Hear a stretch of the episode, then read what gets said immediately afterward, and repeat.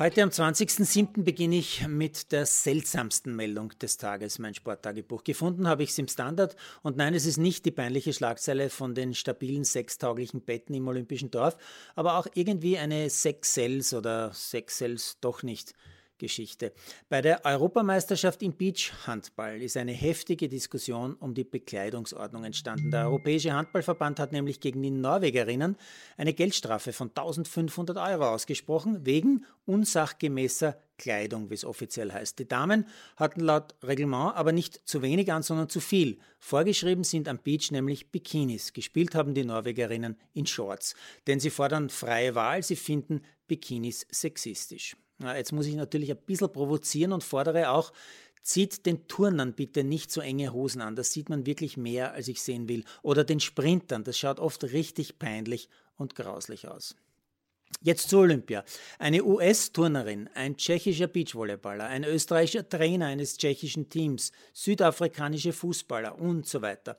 Insgesamt sind unter den rund 11.000 Sportlerinnen, Trainerinnen, Funktionärinnen und so weiter 67 positiv bisher getestet worden. Die olympische Bubble ist also quasi längst geplatzt.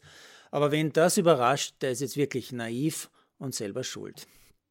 Die bitterste Olympiameldung vier Tage vor der Eröffnung finde ich, ist jene aus dem polnischen Nationalteam. Sechs Mitglieder, ja, sechs Mitglieder des 22 Personen großen Schwimmteams sind kaum in Tokio angekommen, sofort wieder heimgeschickt worden. Der Grund ist nicht Corona, sondern eine Administrationspanne, wie es so schön heißt. Laut FINA, also dem Weltschwimmverband, hat Polen 17 Startplätze in den diversen Schwimmbewerben. Die Polen haben das aber irgendwie verschwitzt. Sie hätten das Team nochmal reduzieren müssen. Das haben die Funktionäre aber irgendwie nicht gemacht und sind erst bei der Ankunft in Tokio bei der Akkreditierung draufgekommen.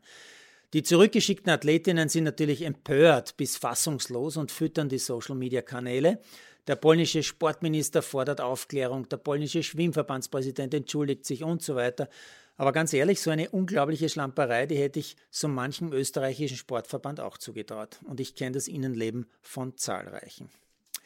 Ziemlich cool finde ich, dass ein Tor von Österreichs Teamspielerin Sarah Zadrazil, ihr Treffer nämlich für die Bayern im Champions League Halbfinale gegen Chelsea, in der Wahl zum Tor des Jahres in Europa aufscheint. Zu dieser Wahl der UEFA stehen zehn Tore zur Auswahl, eins besser und schöner als das andere. Nur eines ist von einer Frau geschossen worden, eben jenes von Zadrazil. Auf der UEFA-Website kann man für Sarah abstimmen, werde ich heute noch machen. Mal schauen, ob sie gegen die Superstars wie Pogba, Insigne oder auch Schicks 50 Meter EM-Tor eine Chance hat. Ich habe heute Dienstag übrigens erstmals seit Monaten, wirklich seit Monaten, keinen Sport im TV konsumiert. War irgendwie keine Zeit. Dafür habe ich erstmals seit fast zwei Jahren mit meinem Schwiegersohn gemeinsam eine Runde Golf gespielt. Vielen Dank an dieser Stelle für die super nette Einladung im Golfclub Frühling, lieber Gerhard Frühling.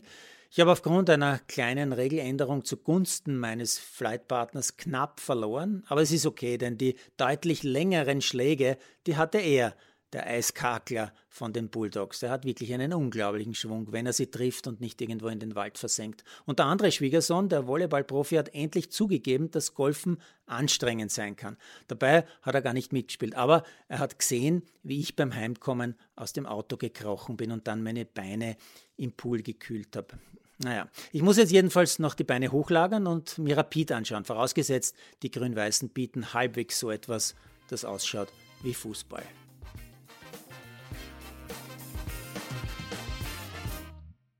Produziert von Malderino Kiesens.